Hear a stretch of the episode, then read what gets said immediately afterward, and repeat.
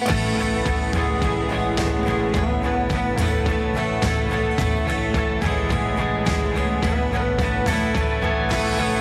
to Gracious Words. Gracious Words is taken from the weekly women's Bible study taught by Cheryl Brodersen at Calvary Chapel, Costa Mesa, California. We behold your glory, God, in the face of Christ. It shows us who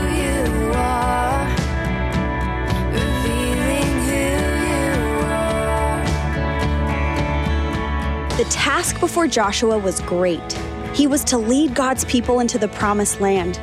There were many obstacles ahead, and he was 80 years old, but he was prepared. He trusted God and believed in his promises.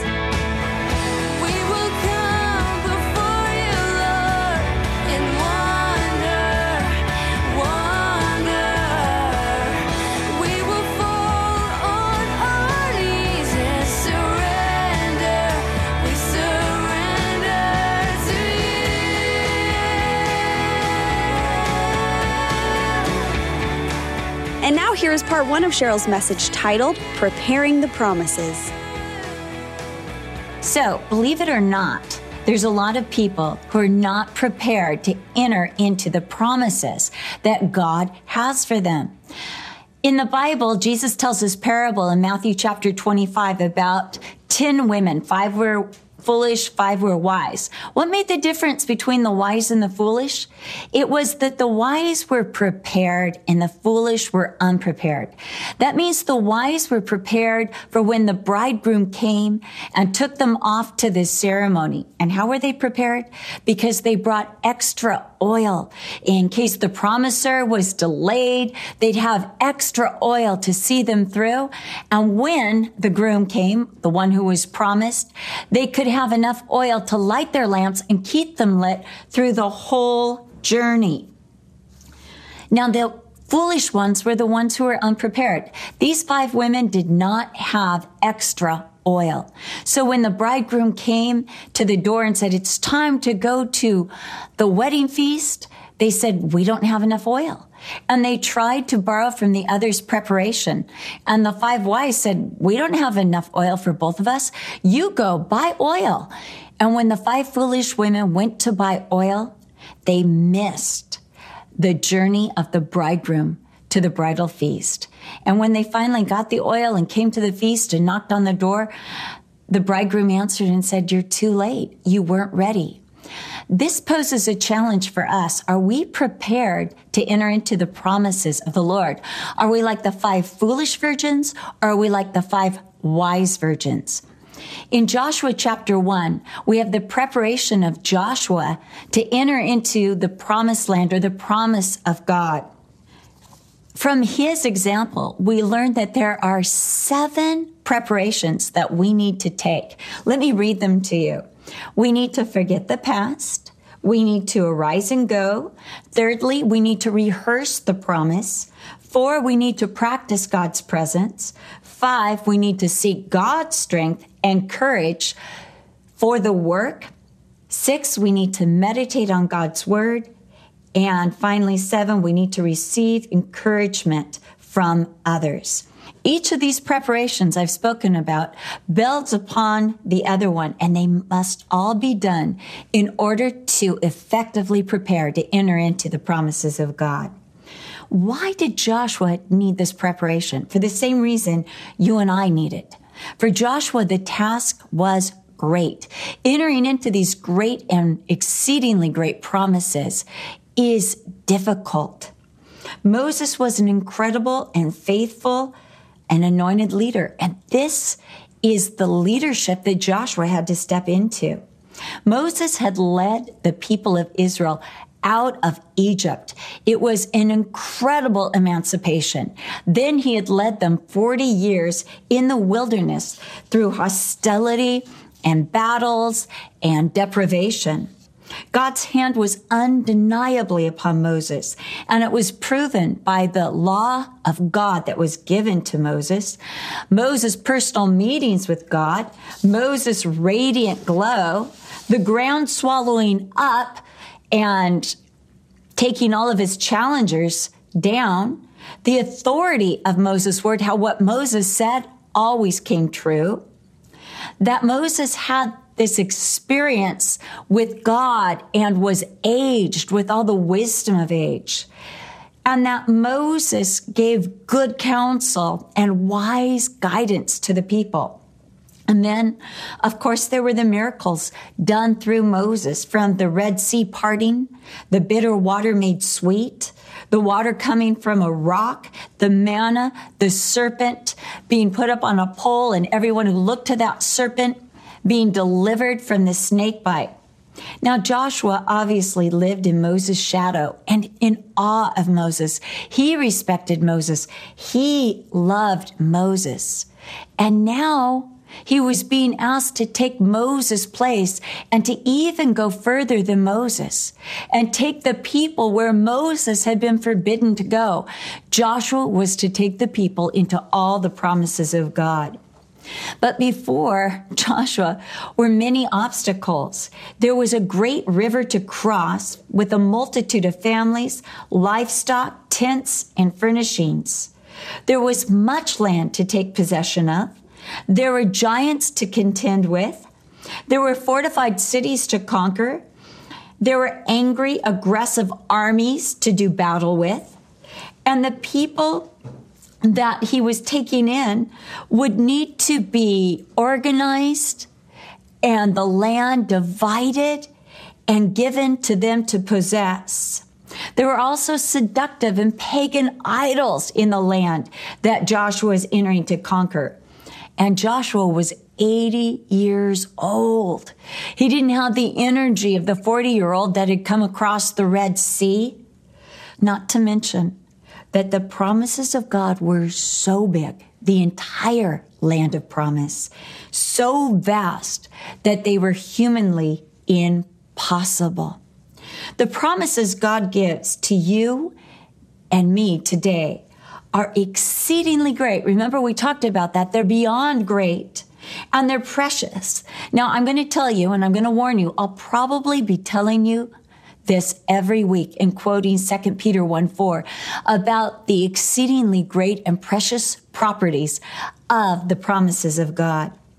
And when we look at the promises that God is giving us, often like Joshua, we don't feel up to the task or even worthy of the promise.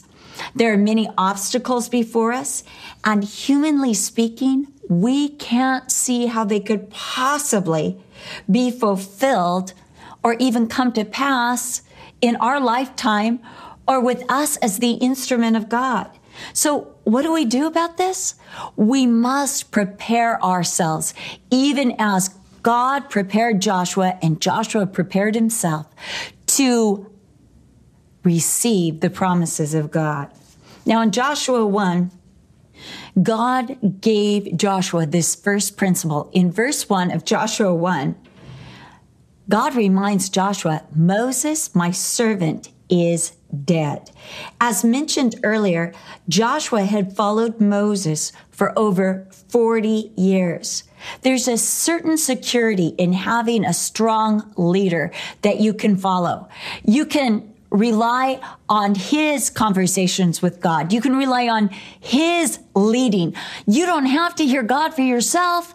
He hears God and tells you. That makes it so much easier. You don't have to lean into the divine.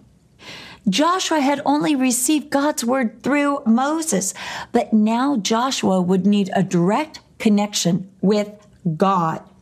No doubt Joshua would be tempted to do what Moses had already done rather than seeking God for himself and what God wanted Joshua to do. When we lean too much on the past or what another great leader has done, we develop traditions which actually pull us away from God and from dependency on God rather than pushing us closer to God or preparing us for the promises of God. I wonder if Joshua was tempted to wear a WWMD bracelet. In other words, what would Moses do bracelet? Joshua needed to forget the past and look forward, not backward.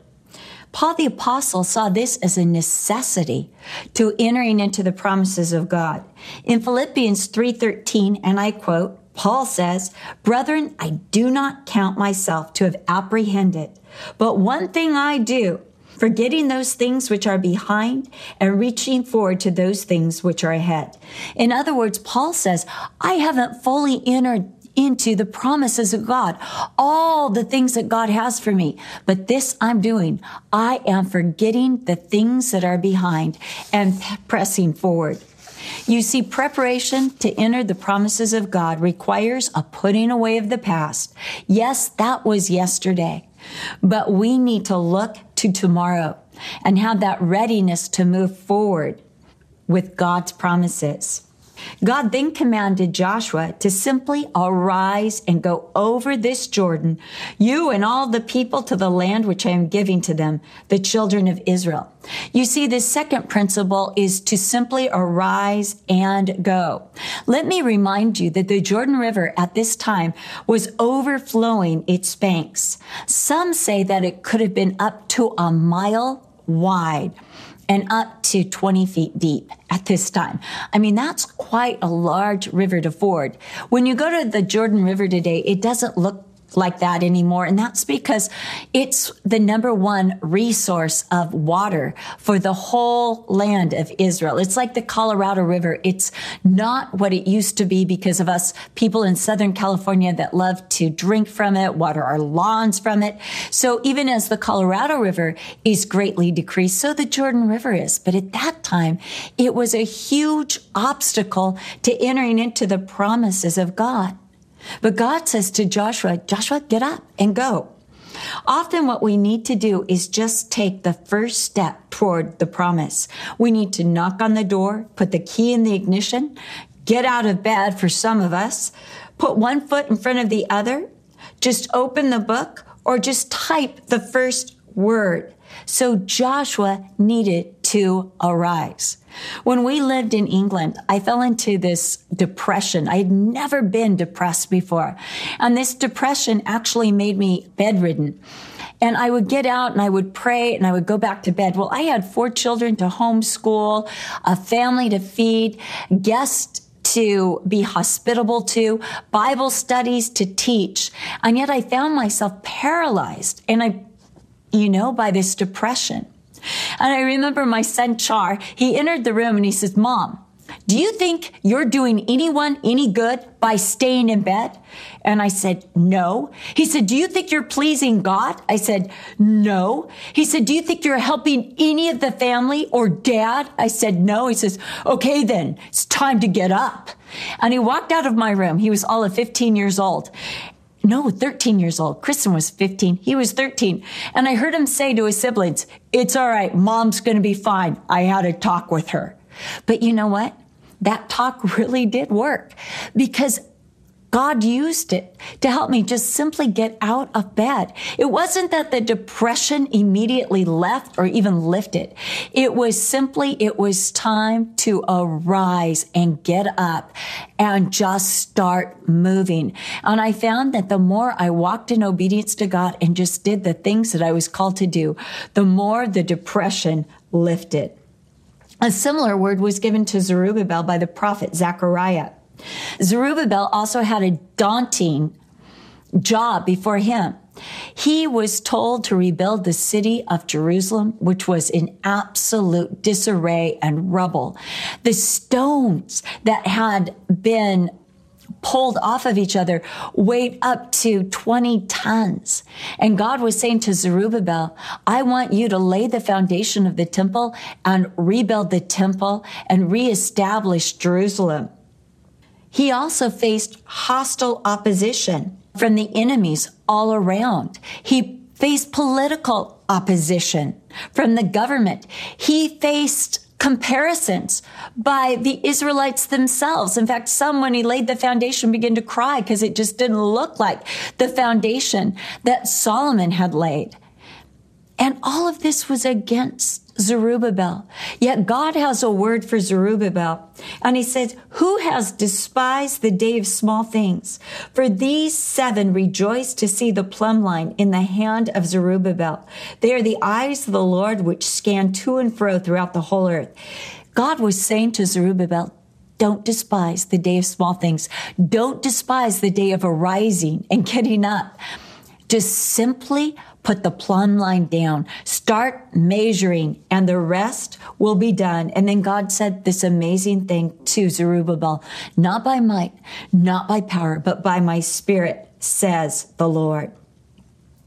God then reminded Joshua of the personal promise that God himself had made to Joshua. In verses 3 through 6 of Joshua chapter 1, God says to Joshua, Every place that the sole of your foot will tread upon, I have given to you. As I said to Moses, from the wilderness and this Lebanon, as far as the great river, the river Euphrates, all the land of the Hittites, and to the great sea, toward the going down of the sun, shall be your territory. No man shall be able to stand before you all the days of your life. For this people you shall divide the land as an inheritance which I swore to their fathers to give them. God's promise itself has power contained in it.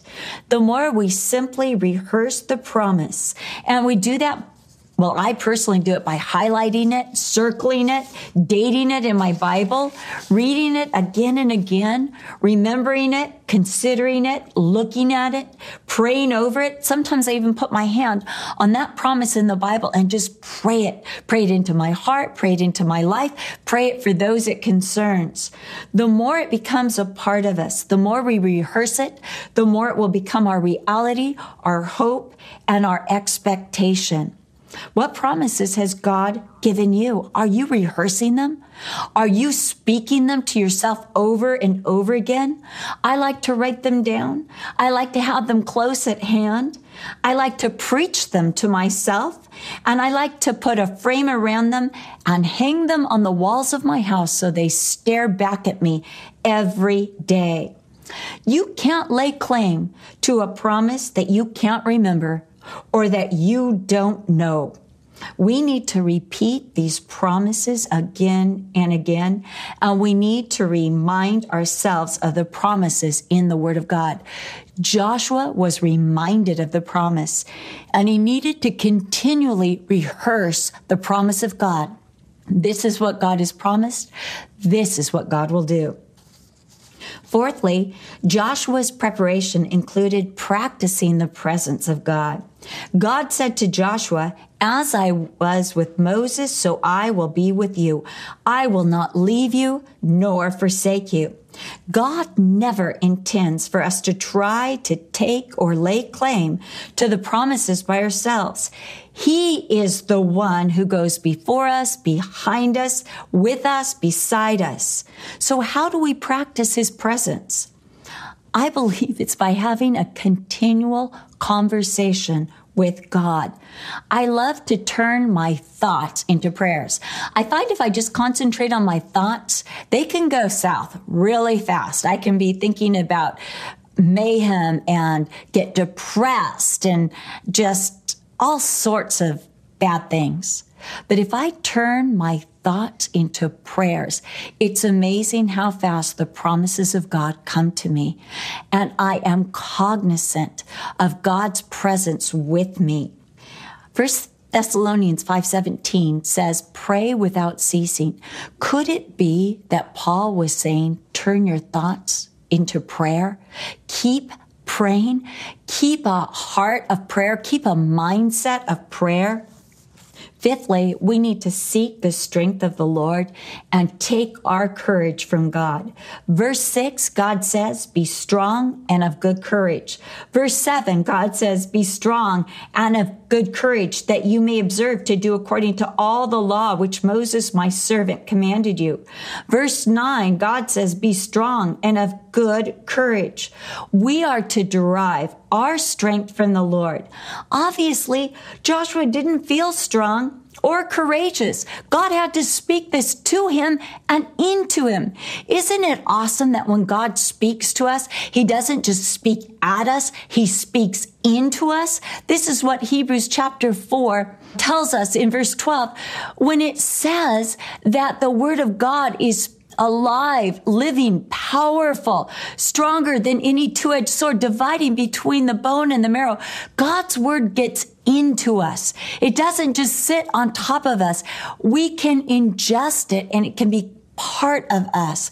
And this is what God is doing. He is speaking strength. He is speaking courage into Joshua.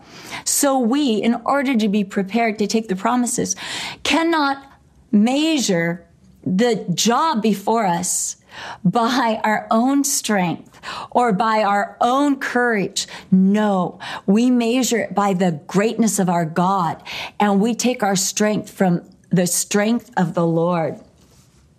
Paul in Ephesians 6:10 told the believers to be strong in the Lord and the power of his might. After that, Paul informed the believers of the unseen host and powers that were in opposition to them.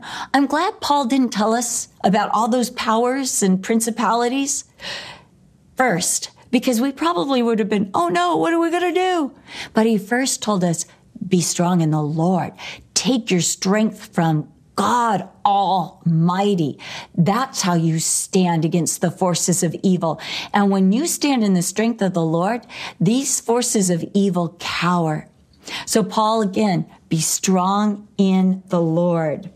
Elisabeth Elliot famously said, courage is not the absence of fear, but the willingness to do the very thing we fear. The phrase, be strong and courageous can also mean take courage in the Lord. In other words, find your courage in the Lord. God was saying to Joshua, lean into me for all the strength and all the courage you're going to need for this undertaking, for this calling that I've called you to do. God does not expect you to use your limited strength, energy, or wisdom to possess the promises. To be prepared to enter into the promises of God, you need to learn how to lean into, take from the strength and courage of the Lord. The endeavor before you is going to require greater strength than you have ever felt. It is going to require greater strength than you have ever known. But the good news is the great I am that I am. I am your strength. I am your power. I am your courage. I am your victory goes before us and with us and has storehouses of strength and courage to empower us. Seven, we need to meditate, sorry, six, we need to meditate on God's word. Joshua 1 8, this is God's word to Joshua. This book of the law shall not depart from your mouth, but you shall meditate in it day and night, that you may observe to do according to all that is written in it. For then you will make your way prosperous, and then you will have good success. Meditation is more than reading. Evelyn Wood's speed reading course won't work for the Bible. The Bible is a spiritual book and it requires spiritual concentration, spiritual consideration, and spiritual meditation. The word meditation here means to mutter to yourself. It's actually an agricultural term. It actually literally means to chew the cud. A cow grasps the blade of grass. He chews, he swallows. The blade of grass goes into his stomach, which is two chambers. It's mixed with digestional juices and it is digested. And then it returns to the cow's mouth. I hope you're not grossed out by this to be chewed again to get the full flavor and the full nutrition and to become fully digested.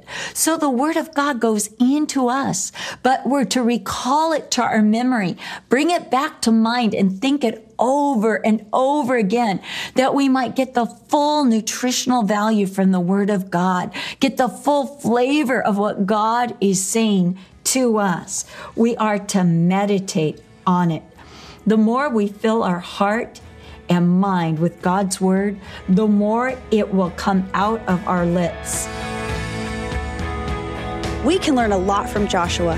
When he was faced with crossing the Jordan River, God simply told him to arise and go. He heard God's voice and obeyed with a step of faith. It's the same for us today. God wants to take us into all of his promises, but we need to be ready and listening so that we can arise and go like Joshua and take the first step into the promise. We hope you have been blessed by today's Bible study. For more information about the Gracious Words radio program and the teaching ministry of Cheryl Brodersen, please visit our website at graciouswords.com. Coming up next time on the Gracious Words program, we'll look at how Joshua was prepared to lead the nation of Israel as we continue our Possessing the Promises series in the book of Joshua with Cheryl Brodersen. We do hope you make plans to join us. Again, for more information, please visit our website at graciouswords.com.